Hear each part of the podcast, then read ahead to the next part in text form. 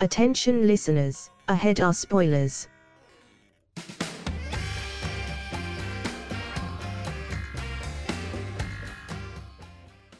Hello, and welcome to the Movie Trap. My name is Russell Carlsen, and with me, as always, Chris Boruff. There's no crying in baseball. Indeed, and with me, as always, Zach Powers. There's there's no Chris took the really famous one, and now I'm He's crying, sir. Um, uh, on the Movie Trap, welcome. Uh, on the Movie Trap, one of the hosts that you just met uh, picks a theme, and then each of the hosts picks a movie based on that theme. After we've watched all three movies, we then vote on an allocated amount of points, uh, plus some bonus points that we're going to get along the way. Uh, and whichever movie wins the vote, that host gets to pick the next theme. Previously on the Movie Trap, we are in the middle of my theme of sports movies. We watched 1977's Which- Slapshot. to be fair, if you said sports movies, you don't need to elaborate whose theme it was. That's true. Yeah, That's yeah. probably fair. That's probably fair. They, they could probably make a good guess. Um, um, so we watched uh, 1977 Slapshot, which was uh, educational, uh, to say the least. And uh, this time is another educational pick for Zach because it's a new movie for that Zach has not seen. Correct. And that is uh, A League of Their Own. It was the runner-up for my famous movies you haven't seen uh, round. So yeah. yeah. so uh, this is kind of uh, I I I did not pitch this up, pitch this theme to lay up to Zach to pick this movie, but I kind of is this intentional Yeah. puns or I didn't realize that you hadn't. Oh, jeez. Yeah, I hadn't realized you didn't see this one, Zach. I thought this one was like almost impossible to miss, uh, just because of the cultural Had- prevalence. nope, nope, had not seen. Uh, I famously hate movies starring women. he hates movies with Madonna, so we've already made him sit through two in this podcast. So that's, And I've picked them both. Yeah, that's right, exactly. What all was right, the other one we get did? Into Dick Tracy. Dick Tracy. Oh, we got to see Evita at some point, but keep going. Okay. Yeah, great. Can't wait. Um, uh, okay, but before we get into the, the plot synopsis of A League of Their Own, uh, let's get a quick rundown of the points because previously on the movie trap, we did get some points. So, Boruff, you have two bonus points and 10 points for final voting. I have two bonus points with 10 points for final voting. And Zach Powers has all three of his bonus points and 12 points for final voting. Excellent. So, with that in mind, uh, Zach Powers, A League of Their Own. I wanna start Hanks, with- Geena Davis. all of them. I want to start with the production note. Um, there may, uh, for reasons, uh, for reasons, there may be a special guest star on this episode in audio and or visual form. Uh, I have adopted a new kitten. It is living in this office. To separate it and slowly introduce it to the new cat, you may hear tiny little meows. Uh, that is what that is if it occurs. Um, okay, so on to a league of their own.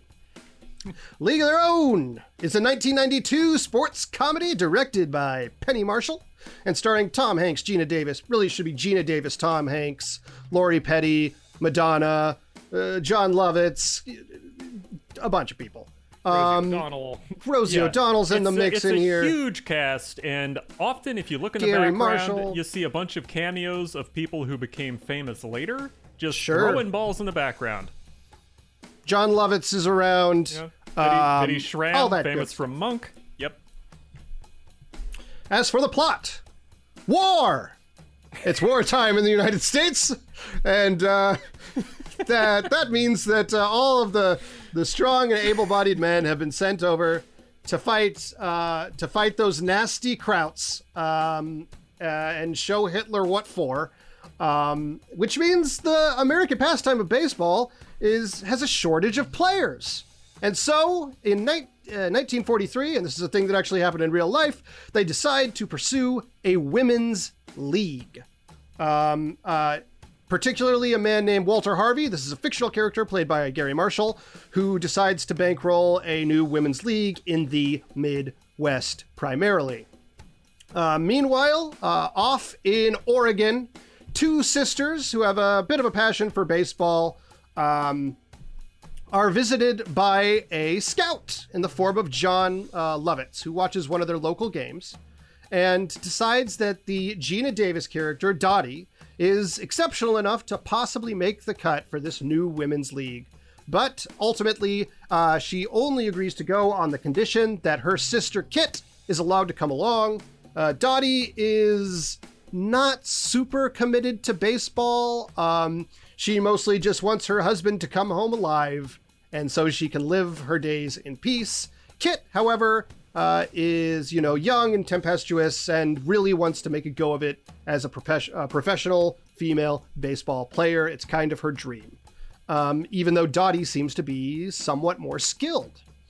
Uh, regardless, they both uh, end up getting uh, accepted for tryouts, where they head to Chicago uh, at Harvey Field, where they they do indeed make the cut, along with a number of other um, notable characters.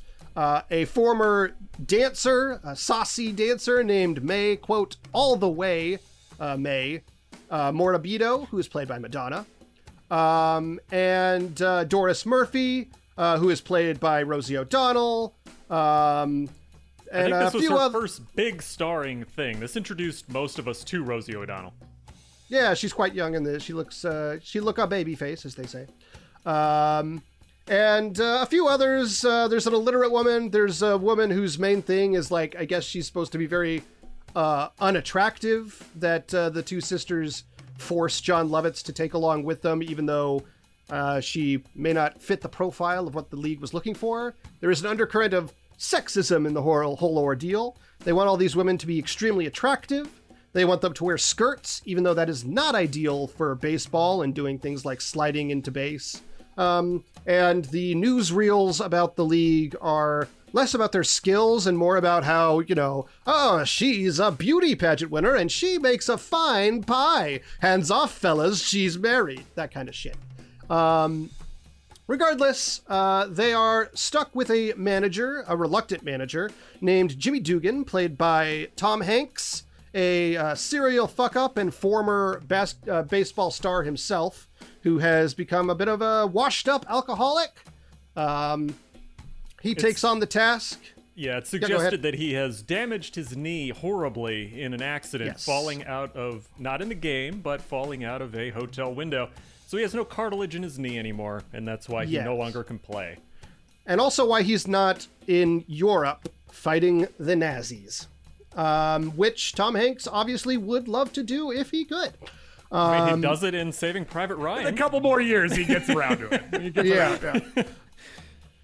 uh, yeah, he's uh, he's assigned to be the manager for the team by uh, a man named Lowenstein, who uh, kind of is uh, Garry Marshall's second in command, in charge of, of running the the He's day. like he's like the commissioner, you Exactly. know, of the league. Yeah. Yeah. And uh, yeah, so initially this endeavor starts off kind of slowly. Um, they are sent, the team is called the Rockford Peaches of Rockford, Illinois. And it seems as though this uh, particular um, endeavor is going to fall apart. The, the stadiums are not packed. In fact, almost no one is showing up. And the people who do show up are usually mocking and uh, sort of cynical about the whole affair. Um, they pick up a couple others on the way. They get uh, one of the players has a young son named Stilwell, who's a bit of a little shit, um, and you know, like forces the bus driver to quit and all this other stuff. Um, uh, yeah, but the, the eventually, kid's borderline uh, they, psychotic. Yeah. yeah, yeah, yeah, yeah. Uh, he covers the bus driver's eyes while he's driving and almost crashes the bus. At which point, the bus driver the bus driver quits in the middle of nowhere and just starts a walking, which we could. He probably just died. That's the end of his Uh, story. anyway, yeah, yeah. They cut the scene where there's a newspaper bus driver found frozen to death in the Ohio cornfield. uh, regardless, um, they they have a bunch of uh, you know sort of vignettes where they go to like roadhouses and have a good time with the fellas before making it back just in time and you know the the unattractive lady meets a guy who who loves her for who she is and and all this stuff. Uh, there's a whole bunch of like little sort sort of vignettes. You know dugan comes to start having a, a bigger hand after Geena Davis does the majority of the managing early on and comes to kind of have an affection for some of these these ragtag players, as well as continually sexually assaulting uh, this woman named Cuthbert, who I don't know exactly what her role is, um, but she's, like there the, too. The chaperone. You Yeah, know, okay. because women couldn't be trusted without Right. any sort of supervisory capacity. So that's Yeah, her- yeah. The league is like no cigarettes, no drinking, and no men. Right. Um, and that's that's her job is to enforce it. She's Yeah. like that the school So, head so she's there to try to keep things in line, and I guess it turns into Tom Hanks's character just openly sexually harassing her to apparently no uh, help from the other ladies. They're just like, "Oh no, she deserves it." And it's like, "Oh God." yeah, yeah. they poison her lunch. I mean, Yeah, they poison it's a little brutal on that her. poor person. Yeah, Oh yeah, they do poison her lunch. They say, well, the doctor says he's never seen a patient throw up as much as she does, which is quite a poisoning. Um, That's right. Uh, anyway, They're uh, very cavalier. Like, is she dead? So what? Let her bury her. I know a guy. yeah. They're like, "Oh come on, come on, she's gonna be fine. Come on, let's go to the dance. Let's go to the dance and dance with the boys. She's dying. We're gonna go to jail." uh, there is a um, there is a you know alongside the misadventures and the fun there are a few more solemn moments one of the members gets a telegram informing her her husband has been killed in action at one point um, and uh, uh, Dottie's husband returns from the war having been injured in the leg um, and Dottie is considering leaving the league because all she really wanted was you know to be able to go home with her husband um, meanwhile, Kit is jealous of Bobby and has conflicts with some of the other teammates because of her rambunctious personality and her desire to be sort of the, the real star of the team. Um, and when she feels that uh, uh, Dottie is like giving a considering quitting and destroying the team, she uh, is distraught. But Dottie options offers to be traded to another team in order to keep the peace. Instead, they trade Kit um, causing a big conflict between the two and sending Kit to a separate team. Uh, eventually, uh, thanks to some good publicity pieces, some stuff in Life magazine, and increasingly exciting games, the league is really getting a second wind. A lot of people are interested, and it turns out that they are heading to the World Series up against uh, Kit's team, the Racine Belles. Um, it's, you know, your typical, you know, close game deep into the ninth um, when uh, finally Kit is up to bat. She hits a good one, uh, but the ball comes back to home just before uh, Kit does, Dottie being the umpire. Uh, Kit, Catcher. uh, the catcher, I should say, yes. Uh, and Dottie slams into home. Uh, uh, or Kit slams into home, knocking Dottie over, and Dottie drops the ball, and therefore Kit is safe, and the Belles win the game. Dugan decides to stay on. Uh, Lowenstein saves the league, even though Harvey uh, is thinking about canning it because the boys are coming back from war. Hitler having been shown what for at this point. Um, and uh, Lowenstein, uh, you know, he goes all out to save it and eventually succeeds. Um, and so Dugan decides to turn down a, a nice offer to operate another like pro team and stay uh, with the Peaches. Uh, Dottie, however, uh, decides to go back home and live her life. We cut back to the framing device from the beginning of the old version of Dottie, who goes to the opening of an exhibit at the Baseball Hall of Fame about the Women's League, where she meets with the surviving members of the Peaches. Uh, notably, Dugan has passed away at this point, and a couple others. Um, but uh, they sing the uh, sort of team song that they had, and the movie concludes with uh, Dottie and Kit embracing again, uh, now much older. Apparently estranged Madonna's the entire This Used to Be time leading up to that. Like these sisters didn't talk. I don't know if I read of that. t- I don't know if I read into that. I feel like I feel like there's nothing to say that they were necessarily estranged Yeah. during that well, time. The thing is, is it's This just is my problem super with the weird. bookends in general. Yeah. I mean, you could go ahead and say it too, because it's weird that they show up and they act like, "Oh, I'm so glad you showed up." And it's like these two are sisters. Wouldn't they have talked? Wouldn't they have planned Yeah, this trip yeah. out? And you know, they, both presumably kinda had hint at it. families. Yeah. Yeah, they even kind of hint at it because Dottie even says like that that husband of hers or whatever. So you assume that like she went to the ma- wedding, you know, like For sure. she knows who who Kit's married to and everything. Yeah, this yeah. is my pro- but it's my problem is those bookends together. I they should have been cut. They they didn't add anything. Um, all it did, it didn't add anything. All it did was just kind of insist on the movie's own importance. Yeah. Uh, and it didn't really reveal anything new. You know, Well, it's it's, it's just like yeah. nostalgia humping for nostalgia humping's sake. Yeah, that- I, you're already doing fucking baseball in World War II era. So I mean, you already got the nostalgia. We don't have to. Yeah. Oh, I, when I was I think young, you know, like maybe there's an aspect of it that's about like this league that was considered such a joke getting this respect so many years later Yeah. and there's a couple a couple nice moments baked in i think the adult version of stilwell the little brat kind of being like my mom passed on but it was important Sure. for me to be here is kind Sure. of nice and Yeah. i'll say this about those bookends the old casting is so good those people those old people look so much like the people they're supposed to be it's perfect you can tell every time which character it is Yeah, it is pretty uncomfortable though when for one thing, when they have Geena Davis's actress show up and she's just dubbed by Geena Davis, that was a little Right. uncomfortable. That was weird. I would have been Right. fine with just the actor having their own voice. Yeah. Um, everybody but- else had their own voice. Oh, I mean, one thing ev- that- everybody else, yeah. no, it's not like Rosie O'Donnell came in and dubbed over for her character. Yeah. You know, it was just Geena Davis. I thought Yeah. it was anyway. they it probably just did it so that could have people would all this know. and just not had it. But Yeah. the the other thing that it brings up is that it does show that they ended up in the Baseball Hall of Fame. Um, Yeah. Though that also could have just been a a black screen, text on screen. These ladies all Sure. joined the blah blah blah Hall of Fame, and then shown some photos of the actual ladies who did it. Sure. That's how I would Yeah, have ended I- it. But I also am not uh, Garry Marshall or uh, uh, Penny Penny, Marshall. Marshall. Uh, who all wrote on this?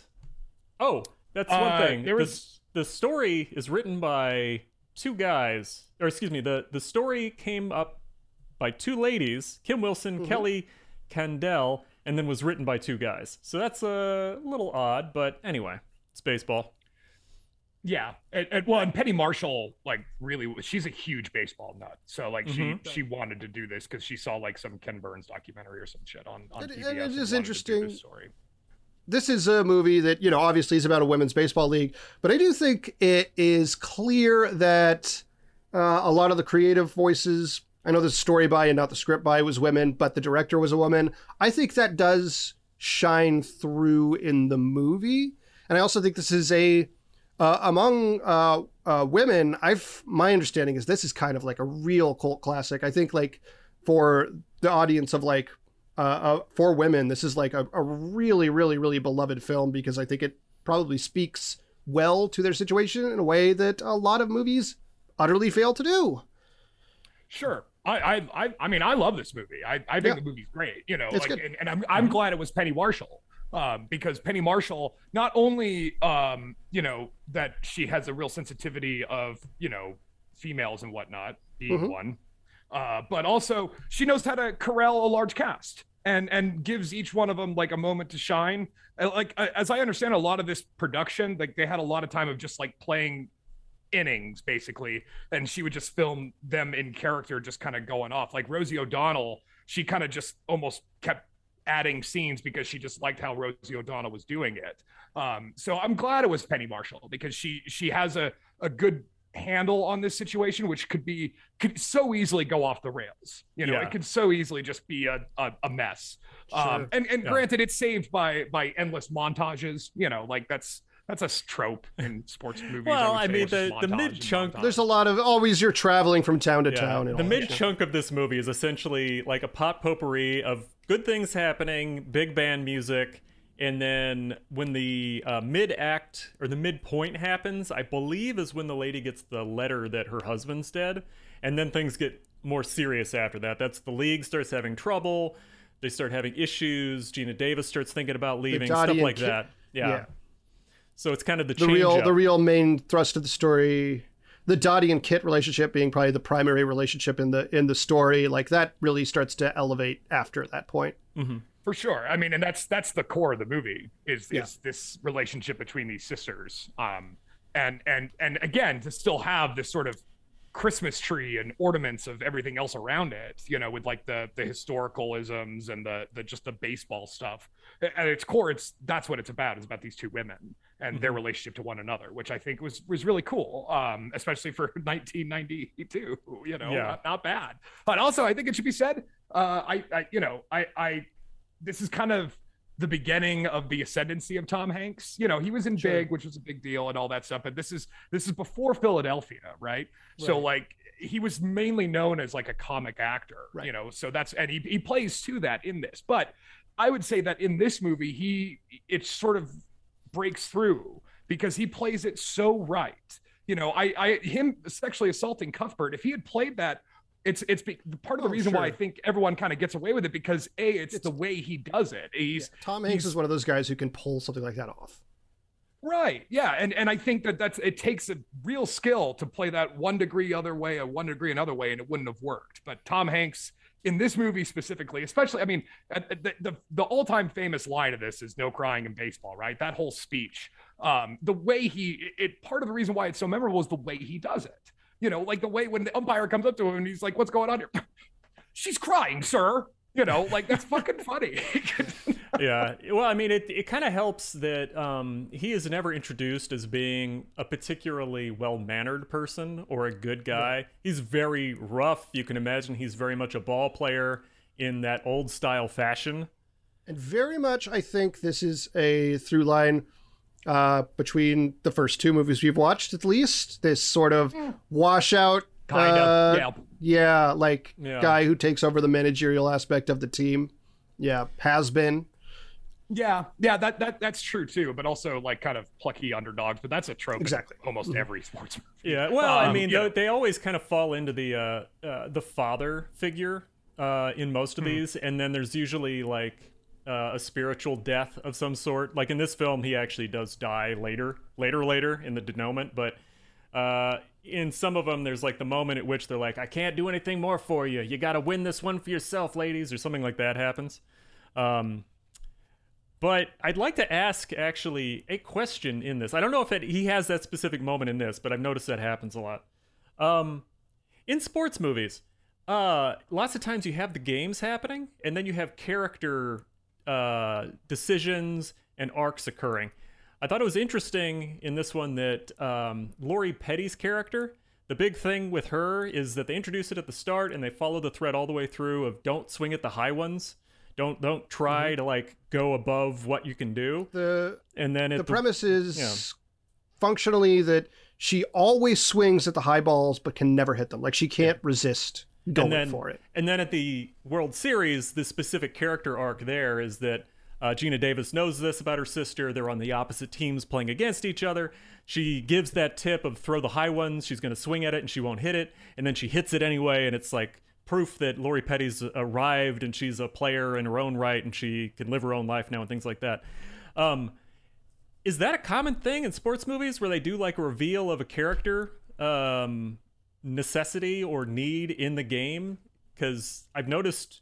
all the time. Okay, because I don't watch sports movies much. All the time. I mean, think of think yeah. of like uh think of like think of like uh Sandlot, right? You know, because like part of his whole thing is that he could run really fast, and then the whole climax of the movie is him being chased up by a dog. You know, even though it has Oh. nothing to do with the game, but that's the skill that gets unveiled in his character, I guess. But Gotcha. I think it happens all the time. Sure, yeah, Okay. that- that's that's yeah. It, it's it's it's good storytelling. You know, like I've got this, you know, one thing that I can't do, and then at the end of the movie, it's the one thing I can't do, but I've got to face it and I've got to do it now. That's what you know. And I'm sure you know that's not uncommon in in other types of movies. Like in uh, in an action film, there might be like an established fear or inadequacy of a character that at the end Yeah. they have to like step up and overcome. You know, that's So that's just so. How Yeah, often? I, I would say I would say to, to answer your question, Borf, I'd say it's just common in movies. Well, how often is that happens a thing time. in actual sports games? Like, is that something? Because I don't watch sports. Is that something where you like project on a story, or is it just I watching know, the game man. and just being I- like just the game? No, I, I, it's usually, you know, like, look, sports. It's never about like that one moment. Sometimes it's it's rarely about that one moment. Usually the moment is winning. That's the moment. Yeah. You know, but like it's it's very rare. Uh, and and again, I I'm a sports fan, but I'm a hockey fan. That's a that's Yeah. like you know I'm a niche within a niche. Um, so like if if I'm gonna use hockey as an example, like you you know the players who do amazing stuff, you already know they could do amazing stuff. You know what I mean? Like, there's no like, oh, I, I hope Connor McDavid does it this time. You know he's gonna do it. He does it all the time. Yeah, Okay. I, like like for instance, I, I agree with Russell in so much as I'm not a huge sports fan, but I you know, occasionally run into sports living in modern day America. Um, and in Chicago, no less. And in Chicago, yeah, I have seen uh, two games at Wrigley Field at this point because if you live in Chicago, I mean, and you get the opportunity to see a game at Wrigley Fields, yeah, I'm going to go. And most of the time, what happens is we just drink and barely pay attention to the game because most of the time nothing's fucking happening. And it was the same when I used to go see Rockies games at the Rock Pile every once every year or two back in Denver. And like the only baseball game I've ever seen that I thought was genuinely exciting was when the Cubs won the World Series about four or five years ago. That game was a nail biter. But otherwise, eh, I, usually I, I've it's softened. I've softened a lot on on baseball. Uh, on Zach, our mutual friend Johnny, has kind of turned me into a Padres fan for some reason um, because I don't get enough misery in my life. Um, but I, I, the reason why I think it in baseball's unique um, for for what you're asking, Borif, because it is that one on one. It's pitcher versus batter, right? So like you you do kind of have that dichotomy that kind of that lends itself to that kind of storytelling. But does that actually happen in sports? Not really. In in baseball especially, it's more or less a numbers game. You know, this guy has this batting percentage, this guy has this pitching pitching percentage, and let's go. You know, So, that's- so it's that's- probably something to make it something that is entertaining to the audience, not just. correct. It's game. it's a Yeah. it's a yeah, correct. Correct. Oh, for sure. And I think that like in terms of baseball being on film, I, I think it's probably much stronger than in real life, just because, like Russell said, that moment of the the pitcher and the batter, it's it's a duel between two characters. Like there is almost nothing like that in any other sport. Um, Correct. plus, the field, a baseball field, is beautiful in a way that I don't think any other field is. Um, like the there's a lot of space. There's a lot of slow moments, uh, built, built, followed by fast ones. So you can like really pace things out. You can get wider shots. The action is easier to follow. I think it's maybe the best sport to adapt to film. Yeah. I- and I- was kind of thinking that think, same you know- thing. I might actually give you a point for Yeah. that, Zach, because I, I was kind of thinking Okay. myself that there aren't really other sports that would play out like this. Because, like, you can't do cricket because it's literally just two people smacking it back and forth for like three minutes and then it's done. Uh, or You, bowling. you explain Watch- to me those fucking rules because I, I watched a documentary about like on Netflix about some crooked cricket player and they showed a lot of cricket. I'm like, I have no idea what what I, I and they're like, oh, I pitched 74. I'm like, 74 what? The fuck does that mean? I, And, I you know the other thing yeah. that. Go ahead. I was just gonna say I played cricket Uh, once in high school, and I'm pretty sure the only memory I have from it is that two guys got into a big fight because they didn't understand the rules. But, but the Was I there? anyway, The other thing I'll say about baseball and film is, like basketball, it's one of these ones where it also has the ease of you're not absolutely covered in equipment, so you could tell who's who. Like in films, when you film a football movie, you have to get cl- there's always those shots very close in on the face of people because otherwise you can't tell the who the fuck is who on on the field. Yeah. yeah. yeah, very true. I mean, part one one of the benefits in Slapshot was that it was in the 70s and nobody wore helmets back then, Yeah. so it was a lot easier to to tell them apart. But you're completely right too. And also, I think that um, you know, part of the appeal of baseball. And, and Tom Hanks kind of broaches this. One of my favorite quotes about baseball, I think, was from Billy Crystal. and I think it was in the Ken Burns documentary, where he says, "It's essentially a children's game. That's what baseball is. It's essentially a children. It's a game children play." And yet you will see grown men get very animated about not only playing it, but just watching it. Um, that's that's kind of and Tom Hanks kind of touches on that too in his confrontation with Geena Davis, where he says it's it's of course it's it's hard. It's supposed to be hard. If it was easy, everyone would do it. That's what makes it great. Um, and that's again great delivery by by Tom Hanks. But um, yeah, and I think that and plus, you know, when you're watching a baseball game, unlike I think Zach's got a, good uh, point that like it's it's a much more it's you're more or less like a day at the park, right? Even if you go to like a football game, it's it's it's all gridiron, right? You know, like it's it's all gridded out and it's it's and you're so far away from it that it's and that's you know. But anyway, um, yeah, I I sort of think that that's why the only other sport that I think is is probably uh, comparable to filming with baseball would be boxing. Um, Oh, sure, boxing, makes you know, boxing is very much like a, an easy filmable one guy thing, against too. One yeah. guy, For sure. or one woman against one woman, or right any yeah, variation that- thereof. yeah and that's why you know it's, it's it's you know when we did slapshot like and and i kind of talked about how there aren't any good hockey movies. That's part of the reason why. It's just it's just hard to translate well. I mean, they can't even translate on television very well, in my opinion, in, in some sports. You know, the and, and that's Yeah. honestly, I mean, I, I feel the same way about baseball. I, I watching a baseball game on the TV, I'm more or less bored, but if I'm there live, I'm, I'm kind of into Sure, it because again, there is an and, and and Zach's right, the the booze helps. You know, Yeah. that helps. Um, It's a lot of downtime, but when you hear the crack, it's always you always turn your head and see Yeah. like what the fuck's going Well, on. it, it's kind of like it's an audience event. It's like seeing a comedy alone versus seeing it in an you know a big audience in a theater. It's something that requires the sense of the group to be able to enjoy it, in my opinion. Or certain horror percent. movies, like I would get scared by myself, but it's always nicer when you can see a whole group of people who are terrified as crap on the edge of their seat. Uh, it just has a different vibe. So yeah, I could totally get that. Like being in person for a sports game seems like it's more fun than watching it. For sure. Uh, yeah, Um, and yeah. it is. It is. Yeah. I mean, even as a non-sports fan, I can see. Yeah, like I would never watch a whole baseball game at home, with the exception of that Cubs game I mentioned earlier from the World Series. Yeah, that was Um, probably one of the most significant baseball games of uh, a couple of decades. So Yeah. I don't blame you for tuning in on that one, and that was exciting. That was that was pretty cool. But I have a decent time at the ballpark every time I go, even if I literally can't remember who won a given game in a week. Right. Yeah. I mean, I like I said, I, I uh, uh, our mutual friend Johnny Zach has kind of turned me on to baseball more or less, and when hockey obviously was on, I kind of latched onto it, and uh, yeah, because I don't have enough. Uh, Pain and misery in my life, but I wanted to. I, I think it's. I. I- I don't want to brush over the kind of historical nature of this movie. You know, the fact that it takes place in World War II and that it's a. It's based off a real, more or less, a true story. Sure. Um, and and you know they took a lot of liberties. For example like it, it never really struggled like during it, it people latched on to women's baseball had no problem with it. And part of that reason is that you know when you're in some of these towns they don't get a chance to see a fucking baseball game all that often. So they're happy to be there. You know the, there wasn't a lot of games on the radio certainly not television or anything. So like they were they're more or less hey fucking you know that's why you know circus is in town. Let's go. I don't think You know, TV like, I even existed that- yet.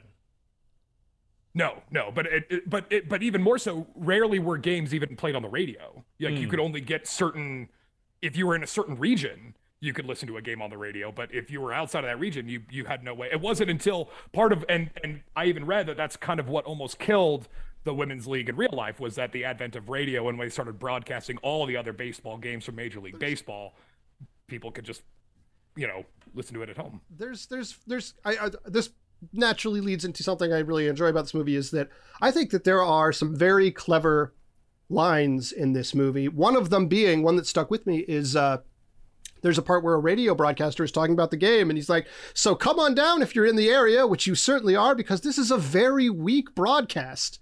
And I really liked that line. I really liked when Tom Hanks like there's a scene where Tom Hanks says like oh, I had a couple of wives. And Geena Davis is like, any children? And he's like, one of them was.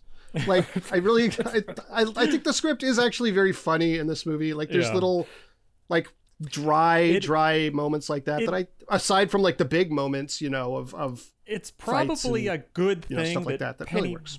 It's a good thing that Penny Marshall directed it because there are a couple of things in this that if a male Mm-hmm. had been directing it, I think it would have come across as very cringy and unpleasant. Like the uh, they have the uglies trope where there's the the ugly player who then meets a guy who's kind of average looking, and they're like, oh, there's somebody for everybody, and you know they kind of handle it in a little bit of an odd sense. But I'm very glad they didn't have the entire uh, sequence that you usually see in these of um a pers- not not Persephone Takeover. makeover. Yeah, right. yeah. No, there's no My Fair Lady. Uh, yeah, Right.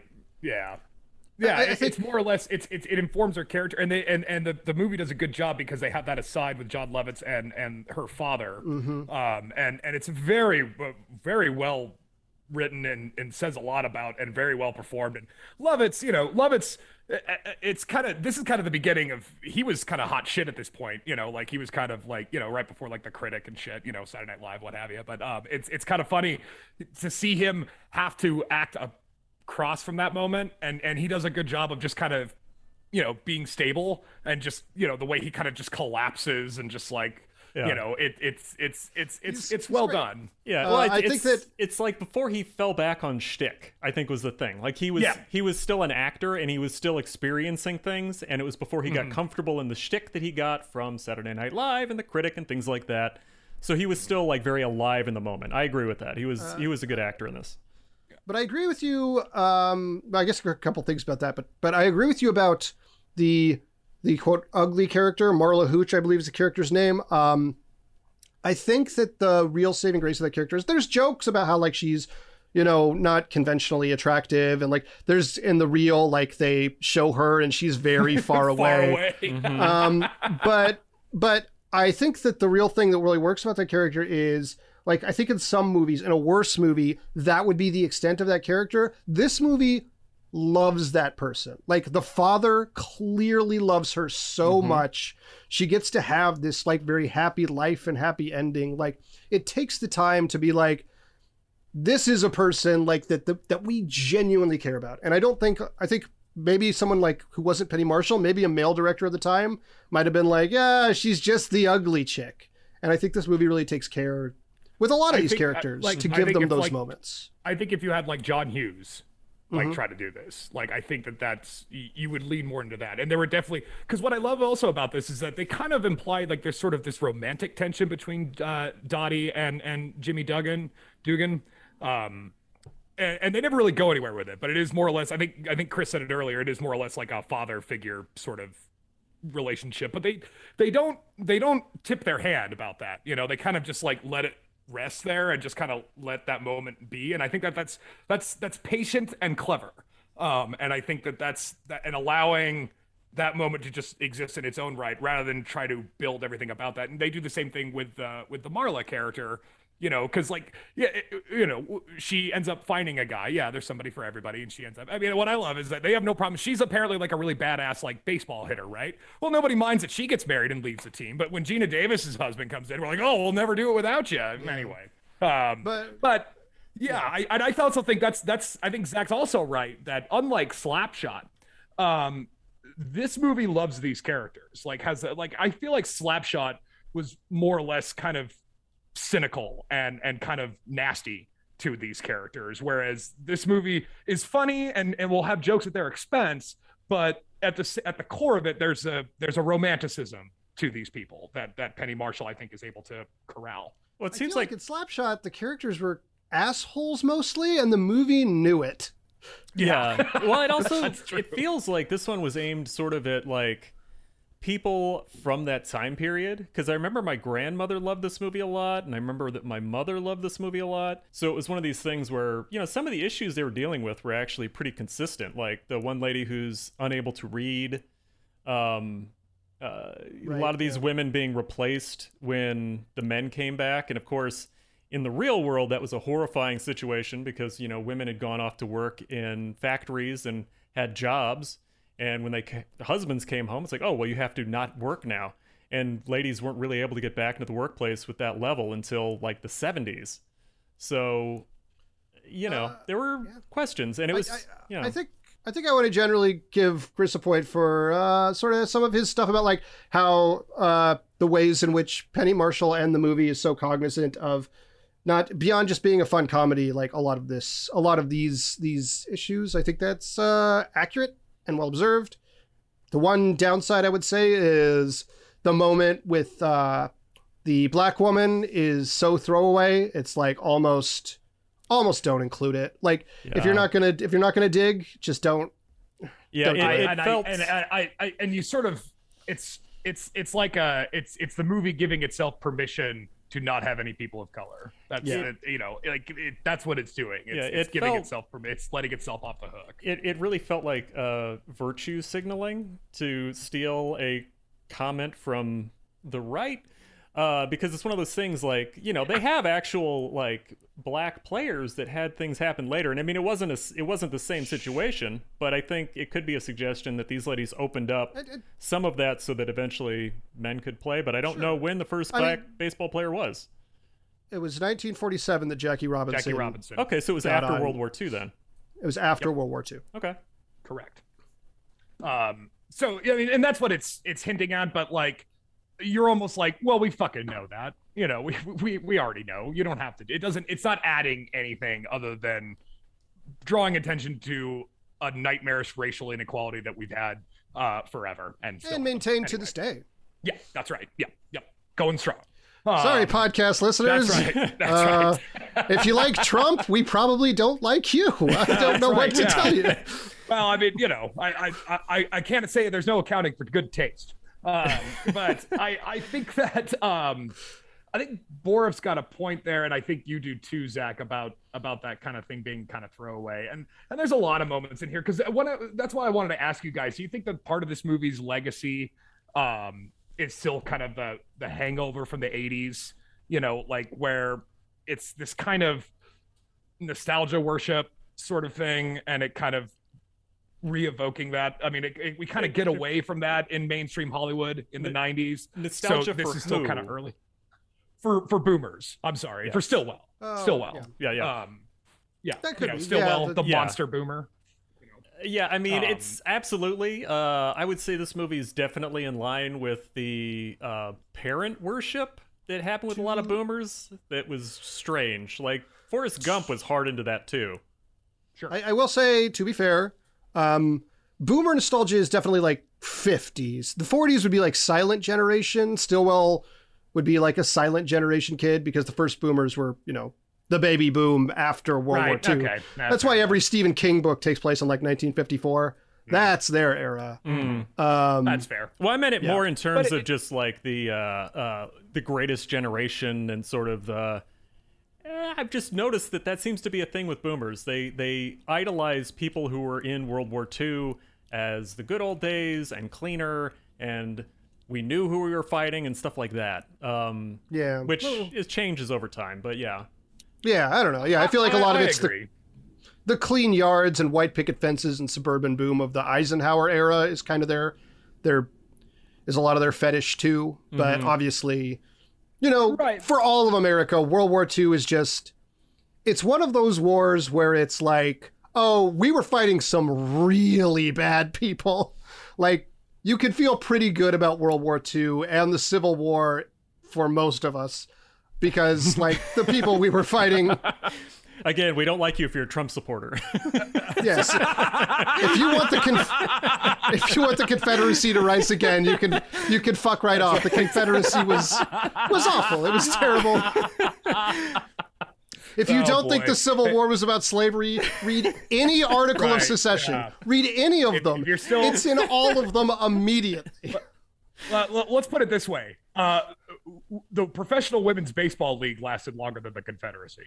anyway, uh, so I, I it, it, it, but what I'm not talking about just like nostalgia worship of World War II, although that's kind of part of it. But in the 80s, you know, you had all these like kind of family movies coming out in in mainstream Hollywood with like these kind of family oriented movies, John Hughes, the like, what have you. Um, so like it it it is this kind of like a hangover from that still, like where we're still kind of getting out of that generation Probably. of film, I think moving the- into the the pulp fictions, the Yeah. Well, when you look at the time period, yeah, I would definitely say that it is. It's probably towards the end of that cycle because if you look at the average age of boomers, this is probably when most of them had like 10 year old kids, kids they could take to movies. Earlier than that, during the 80s, during like Spielberg's big period, they probably, you know, a bunch of uh, Gen X kids would have been like eight or nine. So they had to have movies to take their kids to. And that's why they were just super, super successful, I think, other than just being good movies. For sure. Yeah, There's a- for sure. a feel of movie that I talk about and I can never quite explain what I mean, but in a way it feels to me because of when I grew up like the most like a movie a movie can feel, which is not a good or bad thing necessarily. And it's like 9 to 5 has that feel, right? This has that feel. Mm. Um and I think the 90s were when like Home Alone came out the same year as this. I think this that has this feel. And and sure. and in 94, the year Pulp Fiction came out, Pulp Fiction doesn't feel like it as much, but Shawshank Redemption very much does. And they came out the same year. it feels like the artifice like not in a bad way but it feels like the artifice of making a movie is different like once they got into like pulp fiction and stuff like that they get into the metafictional stuff and the deconstructivist stuff that happens with the gen xers and they get all weird it's with earnest. meta and like christopher nolan like breaking the entire structure of stories up and doing Right. weird It's- stuff. Yeah, They but don't experiment too hard. Yeah. It's very earnest. It's very much like accept me as this like Mhm. Very straightforward as I am thing. Yeah. Sure, that's. I mean, that's why I think that this movie's one of this movie stands the test of time. I mean, for me, it's like this is a top tier, like homesick or hungover movie, like Right. top tier. Like you can uh, it, it it demands very little from you as an audience member, and still easily to digest and for more or less enjoyable. You know, like it, it it's it's yeah. I I that's it's a top tier one of those movies. So I get what you're picking down. I I really understand what you're saying. That movies, there are certain movies that uh are just good. Mhm. You know, like they're just good movies. You know, like and this is one of those movies. Like it's it's just a good movie. Can I highlight a different example of what I'm talking about? Sure. It's not the same genre, but like you get horror movies from like the 80s and, and early 90s and stuff, right? And and they're like these slashers, they're very movie movies. And I think to Chris's point about uh, the sort of metatextual stuff, like Scream is a big turning point where like the movie is very much about like these are the rules of horror movies. And like that's what happened in the 90s. And I think I can't remember which of you was was it Russell who said like mentioned Pulp Fiction as like this breaking point in that. I, I think Probably it was like it's before. I want to give Russell before- that point a point for that Oh, because I think shit, it's cool. uh, I think it's I think it's quite I think it's quite astute and I think this is the end of this kind of feel of movies like these are the last Yeah, they've the tried last to do these since, and they don't play as well. Like my memory Right, of th- like like Lincoln, for example, that was like it's pretty old now, but it's like he hasn't really progressed from this point as a filmmaker. Like Steven Spielberg like- hasn't changed. Hidden Figures feels like a movie Yeah. movie and it's fine but it's like not it's just not what people want as much nowadays. I- think it's you. You start to get uh, antibodies to it. You Right. know, like it, it- you just start to develop. Like you just kind of get like even um, you know, like uh uh uh uh like even in other sports movies later on, like like Cinderella Man. You know, with with Russell Crowe and Giamatti. Like even that movie has the kind of same kind of feel to it. You know, it's Ron Howard. You know, and and it's it's it's kind of got that feel. But I think you're right, Zach. I think that you know what, Zach, I'm giving you a point um, because I think that um, yeah, nowadays I don't know if it just doesn't latch on as much anymore, or if just the market's so inundated with like Marvel shit that nobody cares anymore. Um, so like I I I, I don't know. But it, it does seem like, but this, it's not like this only happened in this particular time period. I mean, I, you know, any Billy Wilder film, you could probably watch it and say like, oh, that's a good fucking movie, and I'm glad I watched it. You know, like that's, and, and Spielberg, to, when when when you're talking about um Lincoln, I think what made Lincoln a little bit elevated as far as Spielberg type of movie um, was not just Daniel Day Lewis, though that's part of it. Because I think whenever you're making a movie with Daniel Day Lewis, he's pretty much the movie.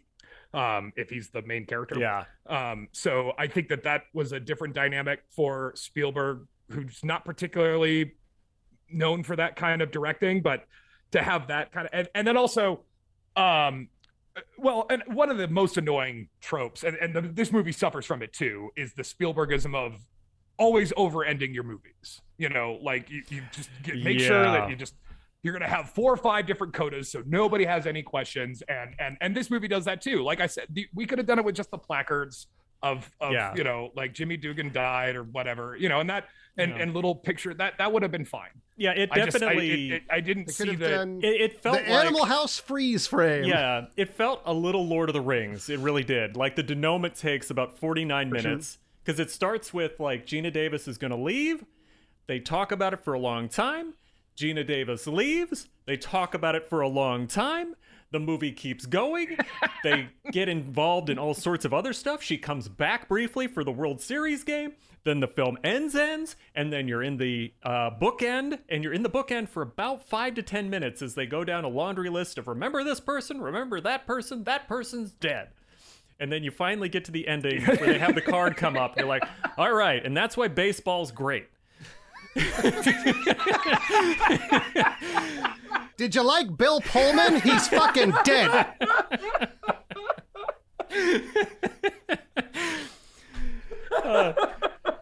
Sorry. oh boy Are you watching this in 2021? They're all fucking dead. Every single one of them. I can't believe Jon Lovitz's character is still alive. That's I know, outrageous. that guy should have been No fucking- dead. No kidding. Just like got a cigar in every scene. Yeah. I love that character. I really liked when he's talking to the guy in the train and he's like, if I had your line of work, I'd kill Kill myself. myself.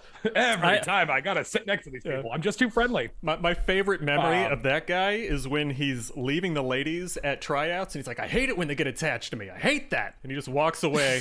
he's like cursing to himself for having made friends accidentally.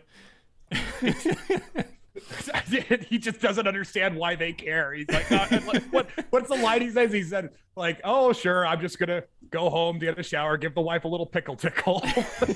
Like, what the fuck? oh boy. I watched this with my girlfriend. I don't know if you guys watched it with your significant others. Um, but I will say this, uh, and I have heard this confirmed uh, externally by others. Uh, David Strathairn is Ira Lowenstein, certified hottie, according to every woman in this movie, according to every woman that I uh, uh, have have heard uh, The talk about the subject. the yeah, the commissioner, the commissioner with the glasses. Yeah. Oh, I could see that. He's definitely bookish. He's like a bookish shot. I can see that. Like, I- yeah. i- i- If I made a biopic of Groucho Marx in the '90s, he's my pick to play Groucho. He looks like Groucho. He like put the put the shoe shine on his mustache. He'd fucking nail it. Um, but uh, can we talk about Madonna? Yeah. Um, because I I think that that's another kind of odd hangover from the 80s is including when Madonna was at this point in her career where she kind of fancied herself an actress. Um, this is after I think this is right after Dick Tracy.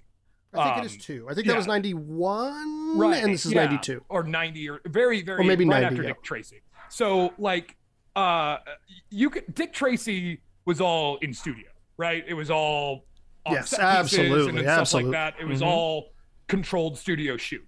Um whereas this they all shot it in Chicago and outside and and actually they actually went places. Um uh, Madonna apparently, according to the IMDb page, had an absolutely terrible time with this movie. Absolutely hated it.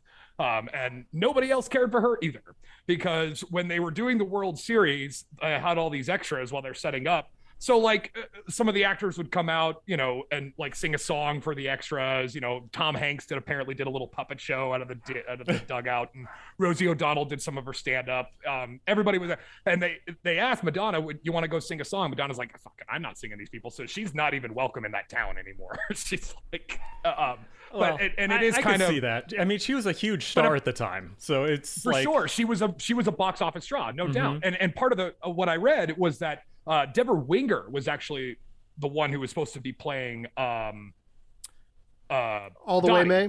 dottie Yeah, Oh. she was supposed to be playing dottie but right up to the last minute dropped out because um she didn't want to work with Madonna. She Mm. she thought that was Oh. a dumb casting choice. She did not want to. Apparently, that's what I read. Uh, so they got Geena Davis so much so that they had already dyed Kit's hair red to match uh, Debra Winger. So Geena Davis had to dye her hair red to match Kit Oh, matching Debra interesting. Winger. Um, yeah. Uh, so I just Well- uh, think it's it's interesting that Madonna is that, and, and she never really did anything as far. I mean, I guess Evita. I guess you know, uh, It- Evita's. it what felt like most- Beaches. Yeah. I mean, it felt like stunt casting a little bit. Like, I could tell that they wanted sure. someone who would be. Like, they were definitely playing off of her um, uh, sex symbol status from the 80s as sort of being the wild girl or the slightly dirty girl. So I could see why they cast her in this, but it is. I remember at the time it definitely stuck out, and I think that was the one character that my grandmother was like, "She's too scandalous for this," and she had a real hard time watching this movie with her in it. I'll say this. Uh, I think, generally speaking, Madonna's quite a poor actress.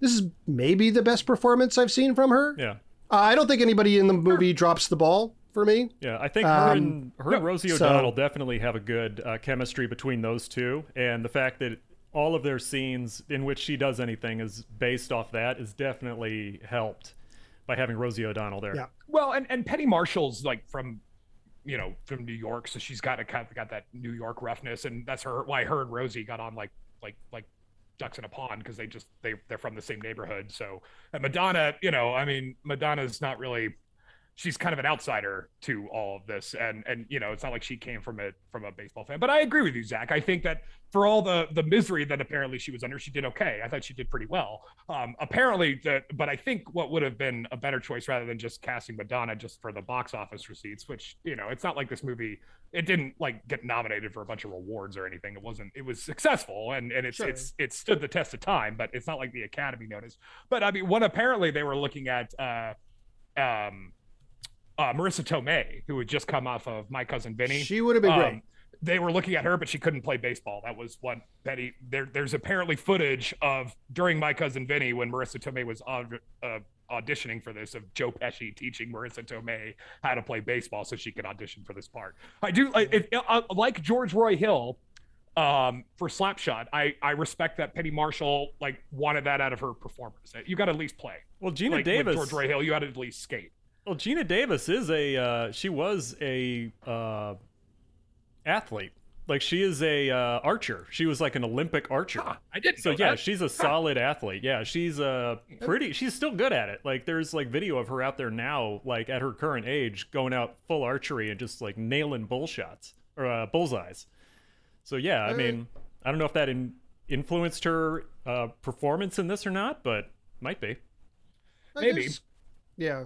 I mean, and some of the some of the in terms of playing, being able to play baseball, like there were like I, I my first thing thought was like they could work around that, but there are definitely scenes of them genuinely doing. Like there's a scene where a character has a very nasty bruise on her thigh, hundred percent real.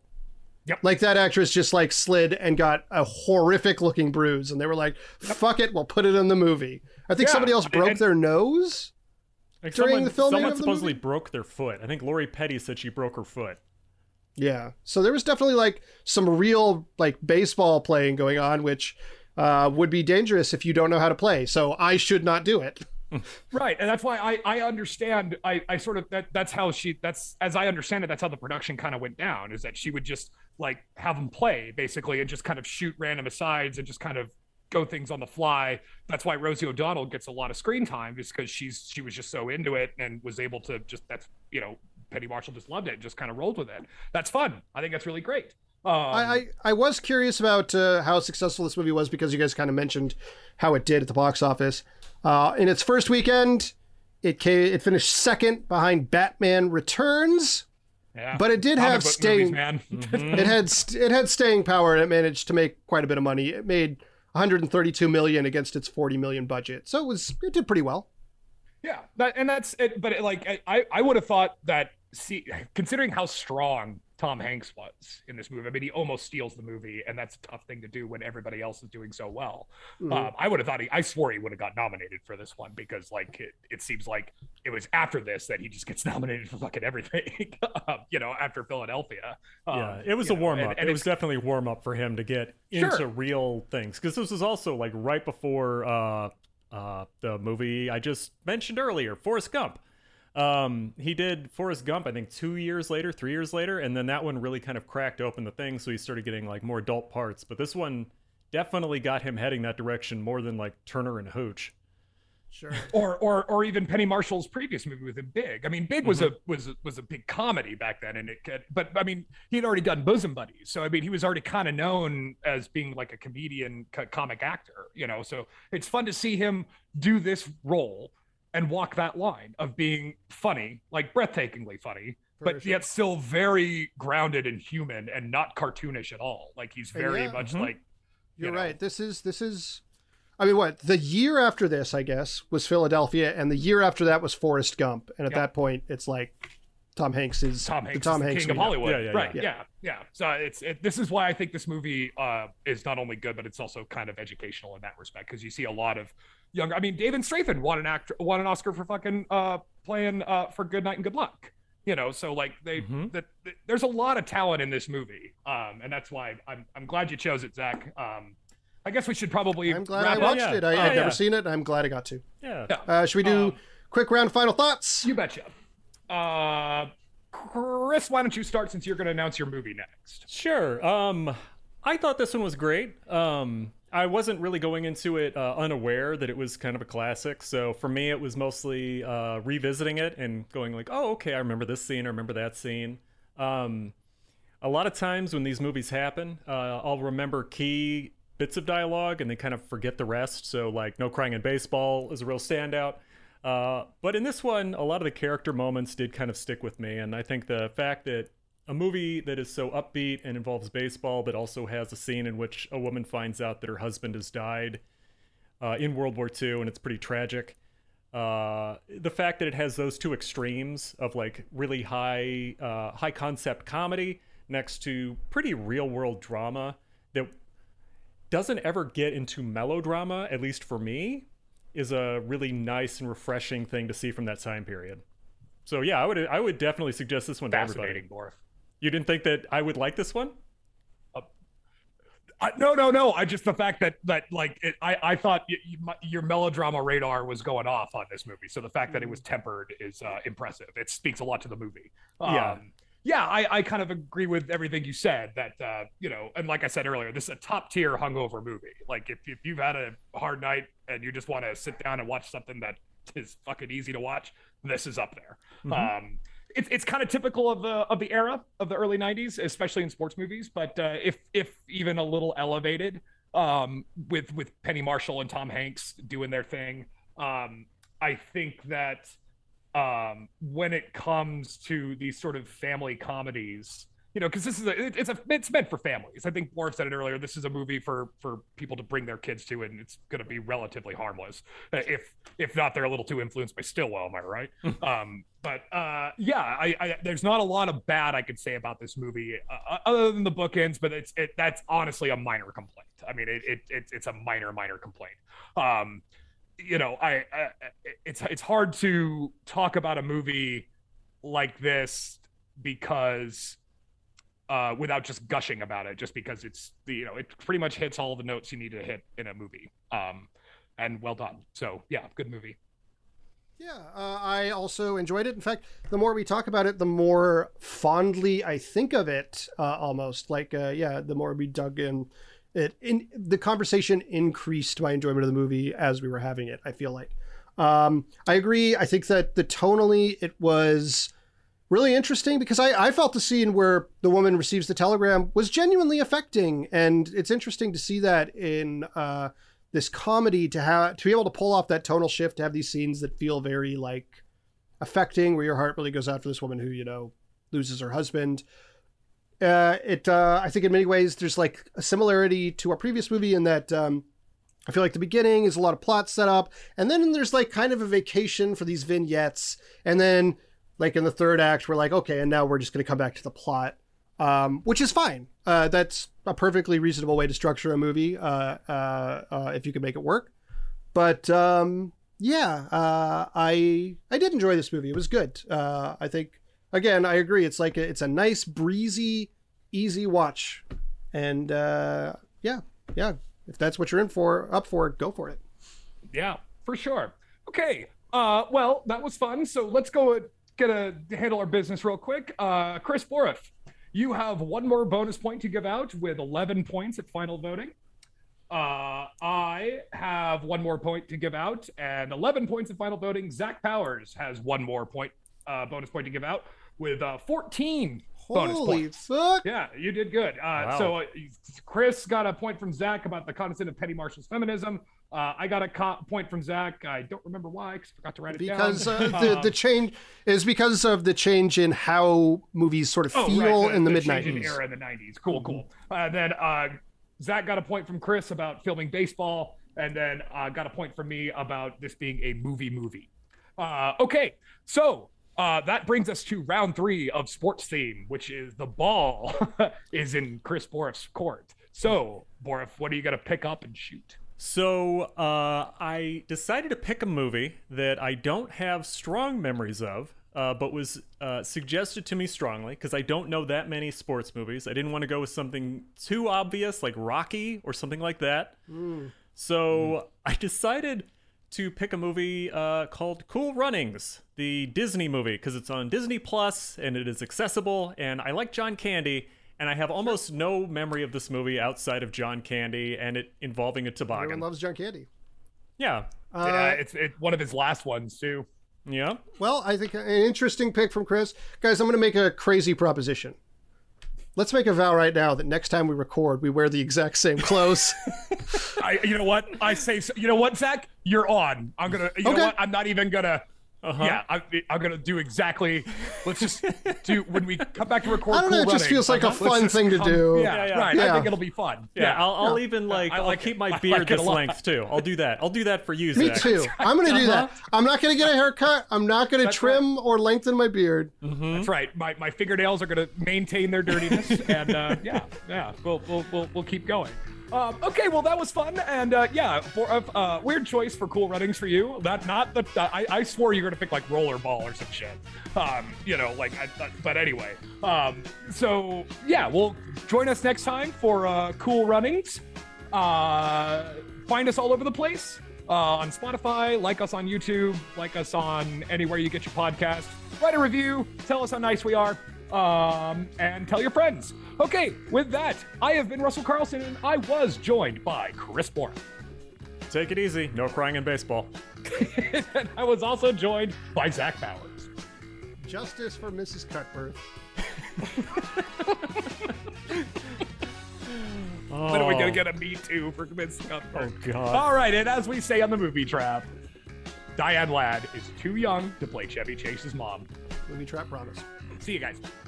and gra- gra- grabbed Grabbed. her mm, mil- mil- milky milky white white milky white May, what are you giving her to read? Oh, what difference does it make? She's reading, okay? That's the important thing. Now go away. Go. Shoot, shoot. Go ahead, Shirley. You're doing good. Thanks, Granny. milky white bre- breasts It gets really good after that, Luke.